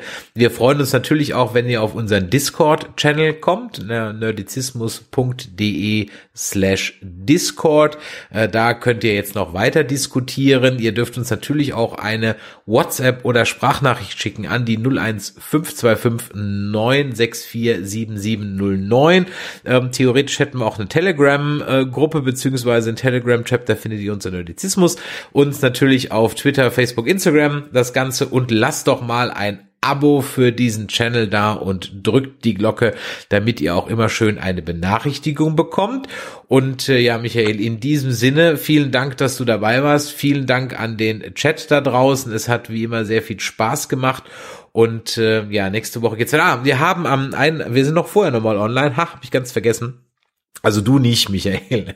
Äh, ich bin am Sonntagmorgen ähm, online und zwar, wenn's, wenn wir einen Frühshoppen machen, unseren Zombie-Frühshoppen mit dem Andreas und wir über die zweite Staffelhände von äh, Staffelhälfte von äh, The Walking Dead World Beyond reden. Und in dem Fall fällt es mir nochmal ein, wir sind ja am Donnerstag schon wieder online, wenn wir Nerdquiz haben. Ich völlig vergessen. Ist das Donnerstag? Diesen Donnerstag? ja, es ist diesen Donnerstag, ja. Wenn du keine Zeit hast, mache ich es alleine. Aber ähm, Nein, Sprechen wir später. Ja, also am Donnerstag äh, sind wir um ein, um 20.30 Uhr auf Twitch, twitch.tv slash German Comic Con. Da werden wir ein Nerdquiz spielen. Dann Sonntagmorgen 11 Uhr YouTube The Walking Dead World Beyond, zweite Staffelhälfte. Montag 21 Uhr geht's weiter mit den Track Nerds und Star Trek Burnham. So, in diesem Sinne, das war es jetzt wirklich. Lasst uns ein Abo da, schreibt uns eine schöne Bewertung auf iTunes, schreibt uns eine E-Mail an info.nerdizismus.de und auf keinen Fall den Discord-Channel vergessen. Und äh, ja, in diesem Sinne, Leute, machtet ja da draußen. Es war mir ein Fest, es war uns ein Fest, eine Freude. Bis dann. Ciao. Ciao.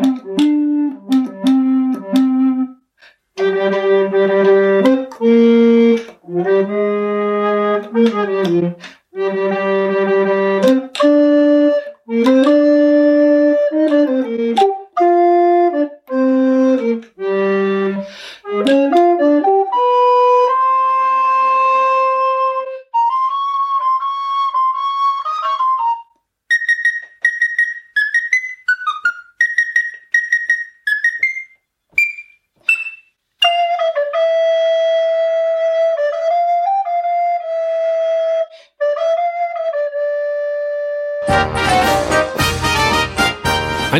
Produktion des Podcast Imperiums.